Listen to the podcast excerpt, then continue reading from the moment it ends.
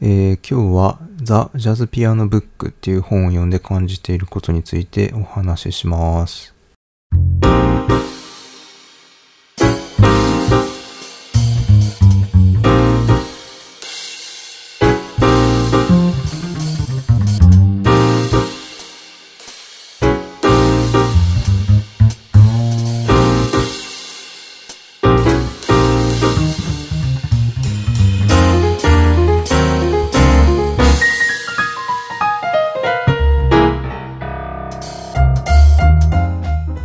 さんこんにちは。コーヒー豆ラジオの時間です。いかがお過ごしでしょうか？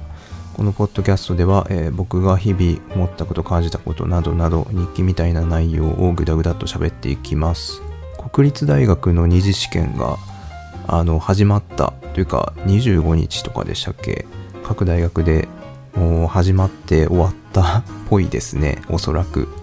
今年は多分コロナで受験生の方たちは普段通り勉強できなくてね大変だったんじゃないかと思いますけどあの本番ではなんとか普段通り力を出せた出し切れたことを祈っていますどうだったんでしょうねはい、えー、と、本題です。えー今日は、え、ザ・ジャズ・ピアノ・ブックっていう本を読んで思ったことなんかを話します。マーク・レビンっていう人が書いた本ですね。次の3本立てです。1個目、この本を手に取った経緯について。2個目、読んでみてどうか、たいなこと。3個目、結局、アドリブってどうやんねんっていうお話です。えっ、と、ザ・ジャズ・ピアノ・ブックっていう本は、マーク・レビンっていう人が書いたジャズの音楽理論の本で特にその理論書なんだけど特にピアノを弾く人向けに書かれた音楽理論の本っていう感じです。あの今僕ジャズの音楽理論を主にあの習いに行ってるあのジャズピアノ習いに行ってるんですけどそこの習いに行ってる先生から教えてもらっているっていうのと、えーこの本からと、えーまあ主にこの2箇所から勉強してるっていう感じです。で、今回はこの本を読んでみて、まあ、あの読んでる最中なんで、全て理解しきってるわけでもないし、読み切ってもないんですけど、あそう、だからこれからもっと理解を深めていこうっていう段階なんですけど、まあ、あの、途中までですけど、読んでみての感想なんかを喋ってみようと思います。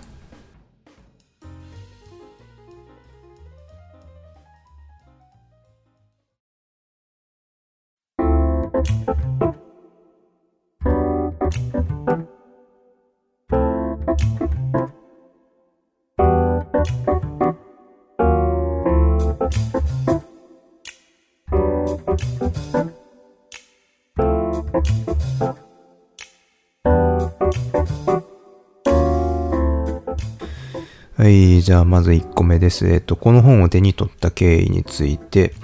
えっと、僕ね、えっと、数年前なんですけど、ジャズの理論の勉強しようと思って、同じ人、マーク・レビンっていう人の書いた、ザ・ジャズ・セオリーっていう本を買ったんすよ。結構前に。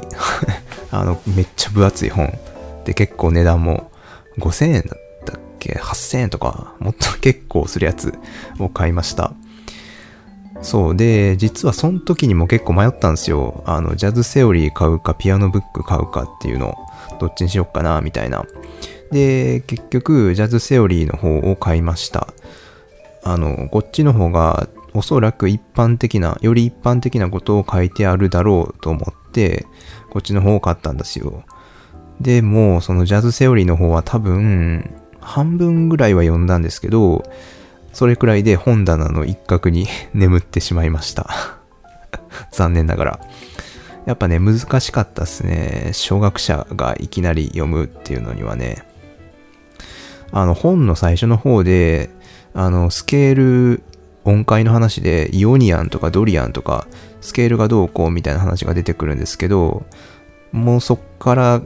こう、ストレスがやべえみたいな感じで、あの、あの本を読み始めた当時の俺は、あの、当然音楽理論とか全く知らなくって、知らない状態で、そう、えっ、と、プラス、えっ、と、ちっちゃい頃にそのクラシックピアノは習ってたんですけど、そう、理論知らない、えっ、と、コードの押さえ方はなんとなくわかる、みたいな、それぐらいの状態だったんですよ。そう、そこでいきなりジャズセオリー、あの本は結構きつかった。なので、ちょっと読み切れなかったっていう感じでした。で、まあそっから時は経ち、えっ、ー、と、ちゃんとジャズピアノを習いに行くようにもなり、習いに行くようになって半年ぐらい、半年、え、ちゃうわ。えっ、ー、と、習いに行くようにもなり、で、今から半年ぐらい前か、もっと前ぐらいに、えっ、ー、と、ふと思い立ってピアノブックの方を今度は買いました。やっぱね、あの、ジャズの理論の教科書欲しくなったんすよ。はい。でも、えっと、ジャズセオリーの方はおそらく今読んでもまた多分途中で挫折してしまう気がするので、あの、ピアノブックの方今回は買ってみようと思って、こっちの方を買ってみました。こっちはね、あの、ピアノを弾く人向けに、なんか、寄った、寄り添った内容になってるっぽいのでっていうのもあっ、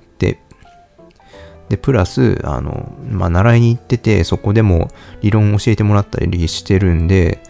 まあ、きっと今だったら多少は太刀打ちできるんちゃうかっていう淡い期待もあって、っていう感じです。えっ、ー、と、この辺がだいたいこの本を手に取った経緯です。はい。で、えっ、と、次2番目の読んでみてどう？みたいな感じなんですけど、一言で言っちゃうと、あのね、あの、読みやすい、えっ、と、読み進めやすいって感じですね。あの、ピアノの左手こうやるといいよとかが、具体的に楽譜付きで載ってて分かりやすいんですよ。なんで、それがあってすごい読み進めやすいが一言で言うと、感想です。で、プラスそこが、あの、ザ・ジャズ・セオリーとの違いでもあるなっていう風に思っています。あのね、ピアノブックの方だと、あの、このコードチェンジの時はこんな感じで左手を鳴らしたらいいですよ、みたいな楽譜が実際に書いてあって、あうん、そう書いてあるんですよ。だから、その書いてある内容を身につけちゃったら、あの、それがもうそのまんま曲でも使えちゃうみたいな感じなんかジャズセオリーだとまだそこまでは書いてないかなっていうイメージですね。なんか理論は示してくれるけど、みたいな感じです。そう、だから、そう、そう、そうなんですよ。ジャズセオリーも当然、楽譜の例とか載ってるんですけど、それをそのまんま曲で、ピアノの人たちが、えっと、曲で引っ張ってきて使えるような感じのイメージではなかったです。もちろんまあ、俺があの、理解が追いついてなかっただけかもしんないですけどね。はい。そう、ピアノブックの方がよりその実際の演奏で使える楽譜が載ってるようなイメージです。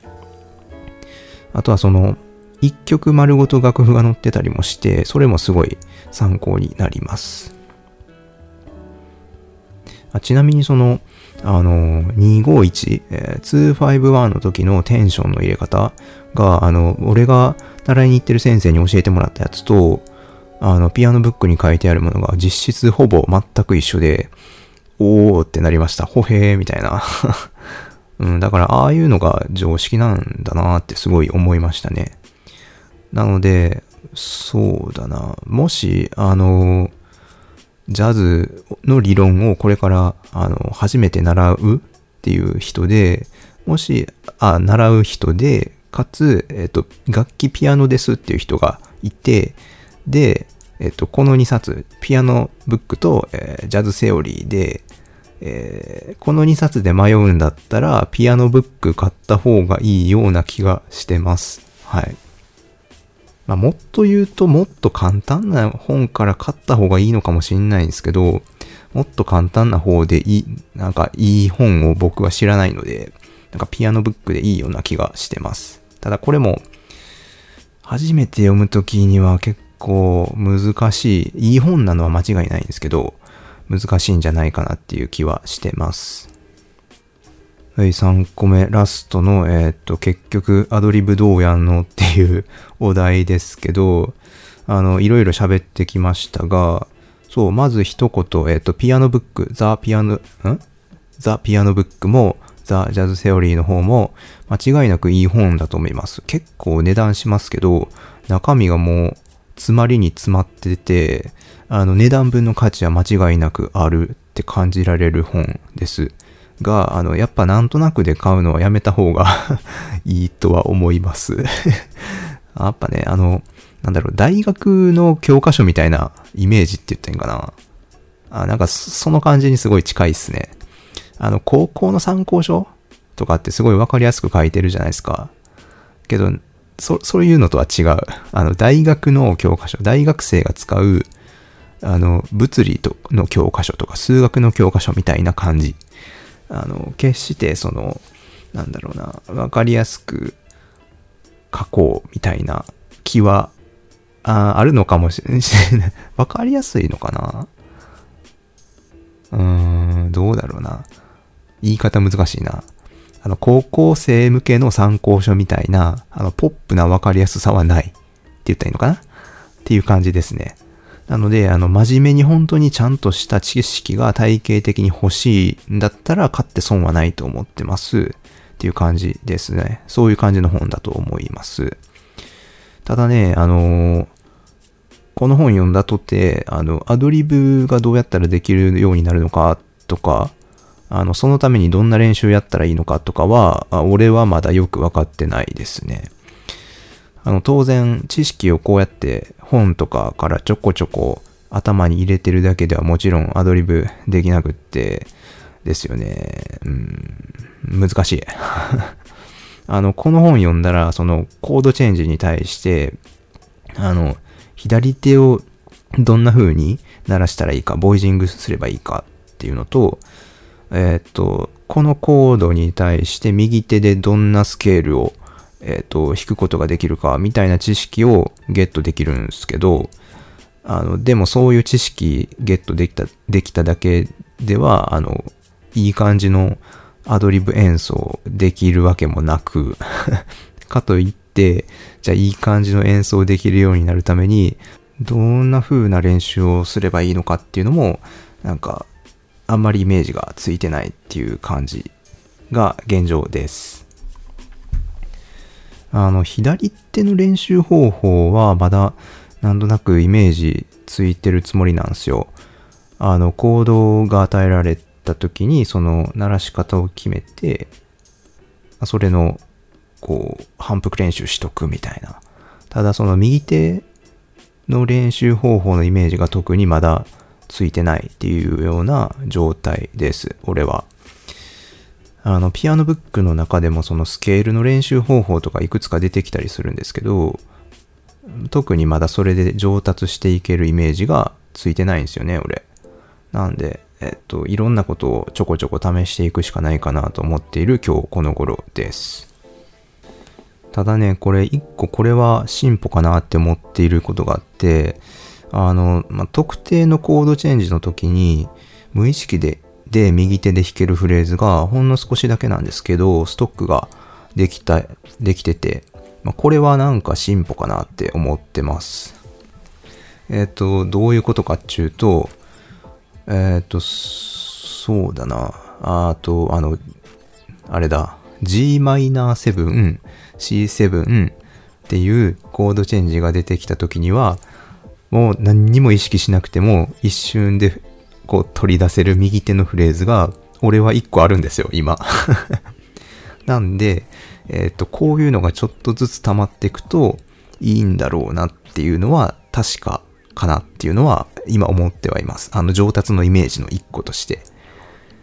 なんで、これのためにはやっぱりいろんな人の演奏を耳コピして真似して、うん、好きなフレーズを右手に覚えていくのが大事なんかなと思ってます。プラス、曲の演奏の練習をしてって曲の中でこう出せるような練習もいるんだろうなみたいな感じで思ってます。なので、今なんとなくアドリブを特にその右手のアドリブをするために大事かなって思っていることは一つがこうなんつったらいいんだろうな基礎的なフレーズを持っておくことって言ったらいいのかなと、2個目が、えっ、と、テーマと違うフレーズを、そのコードチェンジの時、曲のコードチェンジの時に流せるようになっておくことかななんてうっすら思ってます。まあこれが正解なのか間違ってんのかもよくわかんないんですけどね。はい。これからいろいろやっていくうちに分かっていくことかなと思ってます。はい。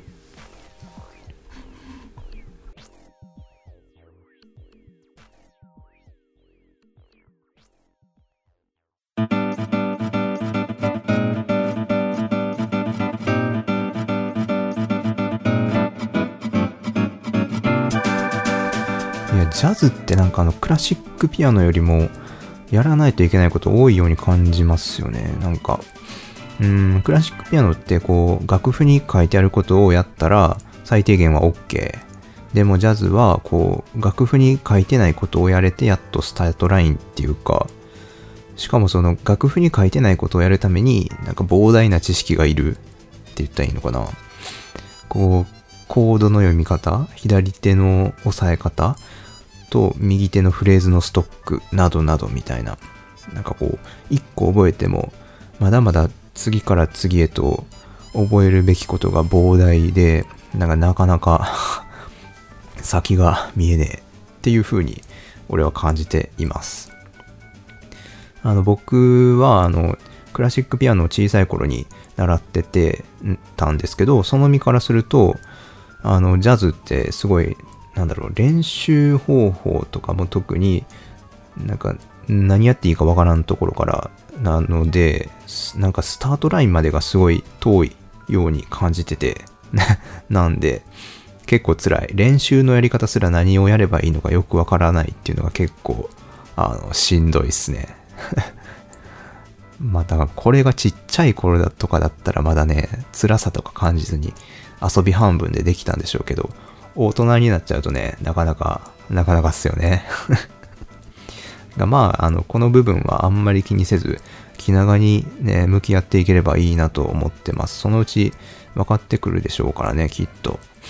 はい、あーなんか結構長く喋ったような気がしますので、えっと、今日はこの辺にしようかな。えっと、概要欄に、えっと、Twitter、YouTube など、などのリンク貼ってありますので、よかったらそちらもご参照ください。はい、それではまた。